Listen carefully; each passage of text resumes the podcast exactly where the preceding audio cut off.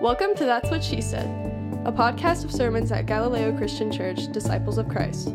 Galileo exists to seek and shelter spiritual refugees, who for us are people for whom the church has become boring, irrelevant, exclusive, or even painful, especially people who have been pushed out because of their gender or sexuality.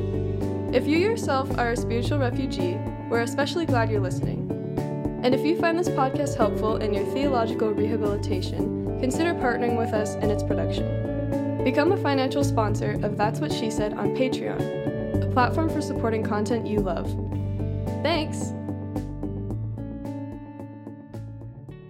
Hey, church, I'm Katie. My pronouns are she, her. I'm the lead evangelist here at Galileo Church. I'm really glad to see y'all tonight. I'm glad to welcome people who are at home joining us online tonight. Thanks for being here. We're in the second week of this worship series called Begin Again. It's for the Epiphany season, and during these several weeks together, we're looking back at the human family's origin story in Genesis 1 and 2. And over these several weeks, we'll be reading and rereading these texts again and again in order to pull out themes that are supposed to help us locate ourselves, locate ourselves in this world that God has made, and locate ourselves in the heart of God. Last week, we read not quite, but almost the entirety of Genesis chapter 1. We read through all six days of creation. This week, we're going to rewind all the way back to the top of Genesis 1, but we'll only be reading tonight about God's creative work in the first four days. I want to point out that on the tables among you, for those of us here in the barn, there are some tiny little bottles of nail polish. That's for your use tonight.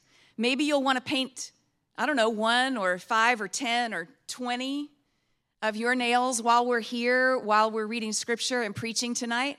Maybe you want to take some home to use it later. It's for your use. Do with it what you want. And I hope there's none of it left tonight when we all leave. So if you know someone who might like it, uh, feel free. But if you want to paint tonight, if, it, if you can listen while you're uh, playing around with that, that's awesome. If you're at home, maybe you've got some nail polish or a Sharpie marker or something you could adorn yourself with. While I read from Genesis 1, I want to invite you also to do some hand motions, if you will, that will just help us be a little more attentive to the reading. Whenever I say that something is getting separated, when something is separating, just use your hands to separate. And whenever the text says that something is being gathered, just use your hands to gather, okay? Just it'll just help us listen together. Genesis 1. When God began to create the heavens and the earth, the earth was complete chaos, and darkness covered the face of the deep, while a wind from God swept over the face of the waters. Then God said, Let there be light. And there was light. And God saw that the light was good. And God separated the light from the darkness. God called the light day, and the darkness God called night. And there was evening, and there was morning, the first day. And God said, Let there be a dome in the midst of the waters, and let it separate the waters from the waters. So God made the dome and separated the waters that were under the dome from the waters that were above the dome. And it was so. God called the dome sky, and there was evening, and there was morning the second day. And God said, Let the waters under the sky be gathered together into one place, and let the dry land appear. And it was so. God called the dry land earth, and the waters that were gathered together, God called seas. And God saw that it was good. Then God said, let the earth put forth vegetation, plants yielding seed, and fruit trees of every kind on earth that bear fruit with the seed in it. And it was so. The earth brought forth vegetation, plants yielding seed of every kind, and trees of every kind bearing fruit with the seed in it. And God saw that it was good, and there was evening, and there was morning, the third day. And God said, Let there be lights in the dome of the sky to separate the day from the night, and let them be for signs and for seasons and for days and years, and let them be lights in the dome of the sky to give light upon the earth. And it was so. God made the two great lights the greater light to rule the day, the lesser light to rule the night, and the stars. And God set them in the dome of the sky to give light upon the earth, to rule over the day and over the night and to separate the light from the darkness. And God saw that it was good, and there was evening and there was morning, the fourth day. This is the word of God for the people of God. Thanks be to God.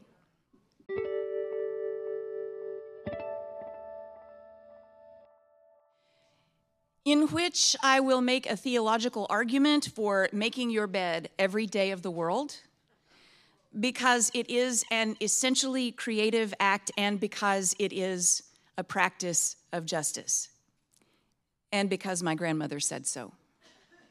But first, a poem by the renowned, beloved Cynthia Rylant, author of such esteemed works as The Relatives Came and Dog Heaven. This is the title poem from Cynthia Rylant's collection, God Went to Beauty School. With apologies for the masculine pronouns for the deity in this poem, somehow I would rather change those in the poetry of Genesis than in Cynthia Rylant's poem. Go figure. God went to beauty school. He went there to learn how to give a good perm and ended up just crazy about nails. So he opened up his own shop Nails by Jim, he called it. He was afraid to call it Nails by God. He was sure people would think he was being disrespectful and using his own name in vain, and nobody would tip. He got into nails, of course, because he had always loved hands. Hands were some of the best things he had ever done. And this way, he could just hold one in his and admire those delicate bones just above the knuckles, delicate as birds' wings. And after he had done that a while, he could paint all the nails any color he wanted, and then say, Beautiful, and mean it. For a couple hundred years, Christian theologians argued about it, about whether God should get credit for creating everything that is out of nothing. Creatio ex nihilo in Latin.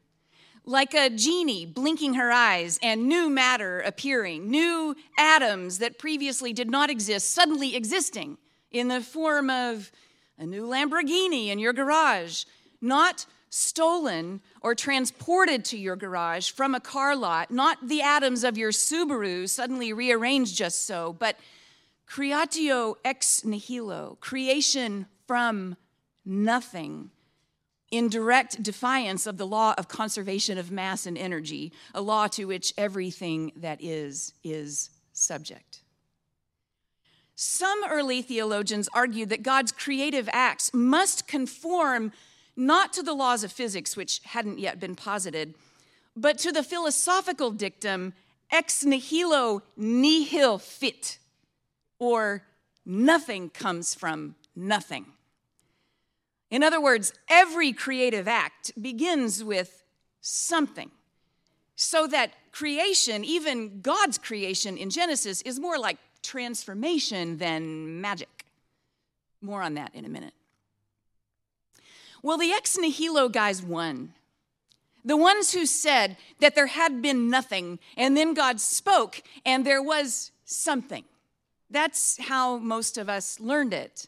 In the beginning, God created the heavens and the earth. There's even some complaint in scientific discourse that the Big Bang theory of the origin of the universe is too much influenced by the Christian doctrine of creatio ex nihilo. In that the initial singularity from which everything that is is supposed to have emerged in the Big Bang is more like nothing than something, a singularity of nothing that becomes something and then becomes everything. It's worth noting that the opening verses of the Genesis 1 poem do not say there was nothing in the beginning. There was something, actually, but that something was weird and wild, kind of ominous, even sinister, nowhere we'd want to be. When God began creating the heavens and the earth, says our newer translation, heavens and the earth being everything that is, the way our ancestors understood it, when God began creating the heavens and the earth, the earth was complete chaos, and darkness covered the face of the deep while a wind from God swept over the face of the waters. So, if we're taking inventory from the first two verses of Genesis 1, we've got complete chaos, darkness, the deep, the waters. It's not nothing, it's just a mess. So that for a while, over several days of creation, God is working with what God's got. Yes, there is a let there be light moment to kick things off. And isn't that the first thing a sighted person does when they begin a creative project? If you're a manicurist, it's the lamp on the table directed at the hand you're holding. If you're a fiber artist, a jigsaw puzzler, a butcher, a baker, a candlestick maker, you illuminate the workspace so your eyes and hands can work together. So, having lit up the complete chaos of all that exists, God begins to do something that we have mostly missed about the creation story. God begins to separate and gather, putting things in order into their designated places and then telling them to stay there because it's good. Day one. The light does not replace the darkness, but maybe it overwhelms it. So God pushes each to its own corner. God saw that the light was good, and God separated the light from the darkness. That's day one. Day two, God gets to work on the waters the waters can't have all the room in the universe, God says, and so divides them with the sky in between. So God made the dome and separated the waters below from the waters above and called the dome sky. That's day two. Day three, God wants the dry land to have a chance to breathe, so God contains all the waters below into their rightful place. Let the waters under the sky be gathered into one place, and let the dry land appear. And God called the gathered waters seas, and the dry land earth. Day four, the most astonishing day of the six, in my opinion. When, do you have a favorite day of the six days? Day four is my favorite. I don't know. When God creates time itself, Sun and moon and stars govern and mark the passage of time, a linear and cyclical sequence of existence from moment to moment, one moment to the next. Let there be lights, God says, to separate the day from the night, and let them be for signs and seasons and days and years, and let them separate the light from the darkness. And it was so. Now, note that we are through day four of only six. A full two thirds of the poet's imagined time frame for the creation of the entire cosmos. And far more often than God has snapped God's fingers to make something out of nothing, God has surveyed the raw and chaotic cooked spaghetti of the universe and has brought it into the kind of order that will eventually support that which is God's specialty life, abundant and gorgeous in all the spaces that God has made ready land, sea, sky, each area eventually sprouting and teeming and spilling over with fecund, fertile. Fu- but we have guests tonight. Fecund, fertile, frolicking creatures who have no idea all the preparatory work that has made this place so wonderfully inhabitable. By day five, fish and birds. Day six, coyotes and crickets and Homo sapiens. God has been sorting things out for ages, getting ready for them all. That image of God sorting things out pulls me toward Ezekiel's metaphor in chapter 34 that Tim helped us read. God as a shepherd who seeks scattered sheep. Remember Israel's own scattering, the exile and enslavement during which the poetry of Genesis and the prophecies of Ezekiel took shape. The prophet says that God will search for God's sheep and sort them out.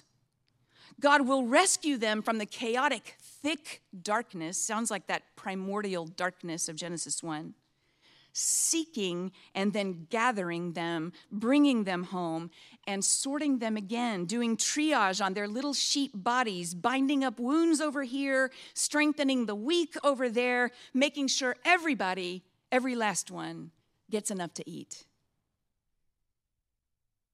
The shepherd could just as well be a parent calling kids in for dinner at dusk, making sure that all the hands are washed and all the noses blown and all skinned knees disinfected and given a healing kiss.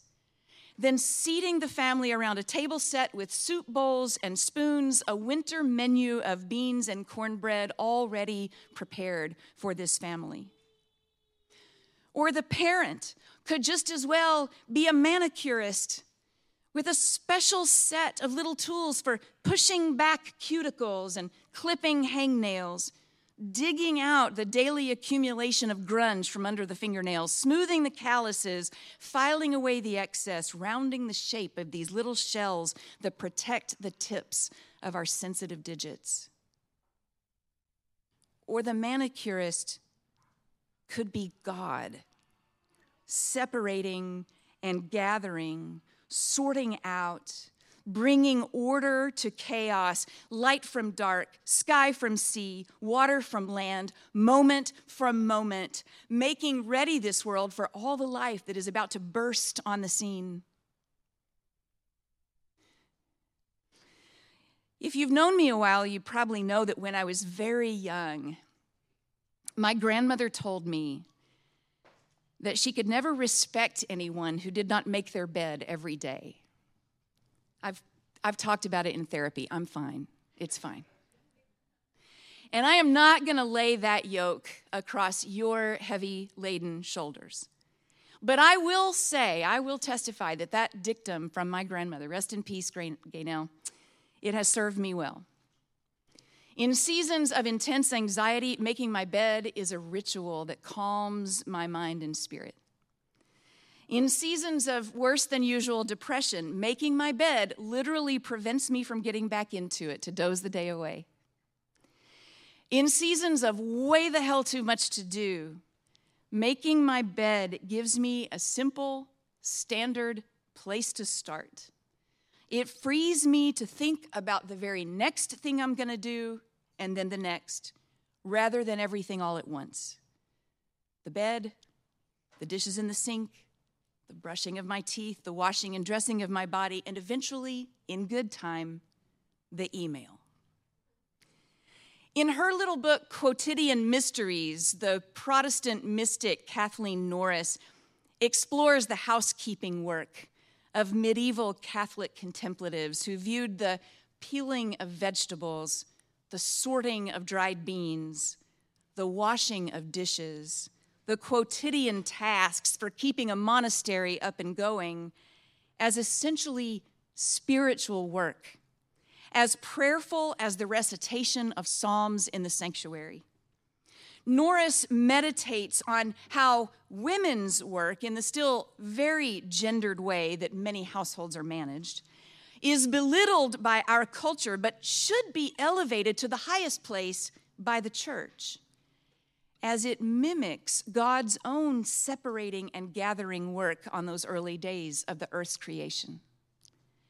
I especially love her ruminations on laundry, on the sorting of garments by the brightness of the dyes and the heaviness of the cloth and then, after the careful washing and drying, the warm piles of clothing and towels tumbled onto the made bed, one item at a time, then shaken out and folded or hung, matched and stacked, and eventually carried to dressers and closets in various rooms to be stowed neatly away until the next time they will be selected and worn by the human beings who need them. Laundry, Norris says, is an act of supreme care for creation. Indeed, it is the recreation of the world by the reordering of chaos, a reverent act of worship in honor of the God who started it all in the beginning in Genesis 1. And I would add, because I've been reading Ezekiel alongside Norris and Rylant and Genesis 1. The ordering of the laundry, the making of the bed, the care for the fingernails, not only are they a mimicry of the originary sorting out in Genesis, but they are also practice for our partnership in the ongoing sorting out that God is still doing and for which God seeks our participation. The prophet describes the creative act of seeking scattered, suffering, skinny sheep to lay them down in green pastures beside still waters so they can eat. And let us not forget, the shepherd also sorts out the strong sheep knowing as God does that their sleek, sturdy Babylonian imperial bodies have been fed on the exploitation of God's beloveds. God has prepared a meal for those imperial sheep too. God will feed them with justice, the prophet says. And because they have not hungered and thirsted for justice, it will destroy them. And so we find in the early days of creation, according to Genesis, the whispered call for our own ordering work in the world. As God's eventual partners in loving and tending to the earth, human beings are called into service as separators and gatherers, seekers and sorters of sheep, so that the chaos toward which all things tend, according to the law of entropy, will be intentionally disrupted and dispelled, and creation returned to the order God instigated and God insists upon. This ordering we call justice, the bringing into balance that which is out of whack. The justice in food distribution systems, for example, so that no one goes hungry on a planet that for now still has the capacity to feed everyone enough healthful food for the flourishing of their bodies. The justice in healthcare systems, likewise, so that better and worse care does not depend on wealth or whiteness or your gender identity as a cisgender person. The justice in education, same, so that every kid in every neighborhood gets a chance with enough thoughtful attention to neurodiversity to make sure we're actually not leaving any child behind. The justice in the justice system, imagine that, so that we reverse the chaos of mass incarceration of black and brown bodies and the criminalization of poverty. I could go on. This part could go on, see? Because as much as Genesis 1 is about the miracle of God dreaming up beautiful stuff that did not exist before, and it is that, it is also about God having an opinion about how all this beautiful stuff is supposed to work, how it fits together, how it is arranged just so for the balance and harmony required for all life to flourish, for us to flourish, for the whole human family when God gets around to day six to flourish. And when the bed is made, and the laundry put away, and the fingernails painted, when the hungry are fed, and the wounded are bound up, and the scattered sheep are safely home, when the luminaries in the sky take us from day into night and back again, we can say with God, Beautiful, and mean it. Thanks for listening to That's What She Said. If what you've heard is helpful, consider becoming a patron of its production by joining our subscribers on Patreon. This podcast is preached almost always by our lead evangelist, Reverend Dr. Katie Hays. Galileo Church has five missional priorities. We do justice for LGBTQ plus people and support the people who love them. We do kindness around mental health and mental illness, and we celebrate neurodiversity. We do beauty for our God who is beautiful. We do real relationship, no bullshit, ever. And we do whatever it takes to share this good news with the world God still loves. To support our missional priorities, go to galileochurch.org and click on Share with Us. You'll have options to contribute through Venmo, PayPal, or your bank account. And if you're kind enough to share your contact information with us, we'll continually send you thanks. Peace.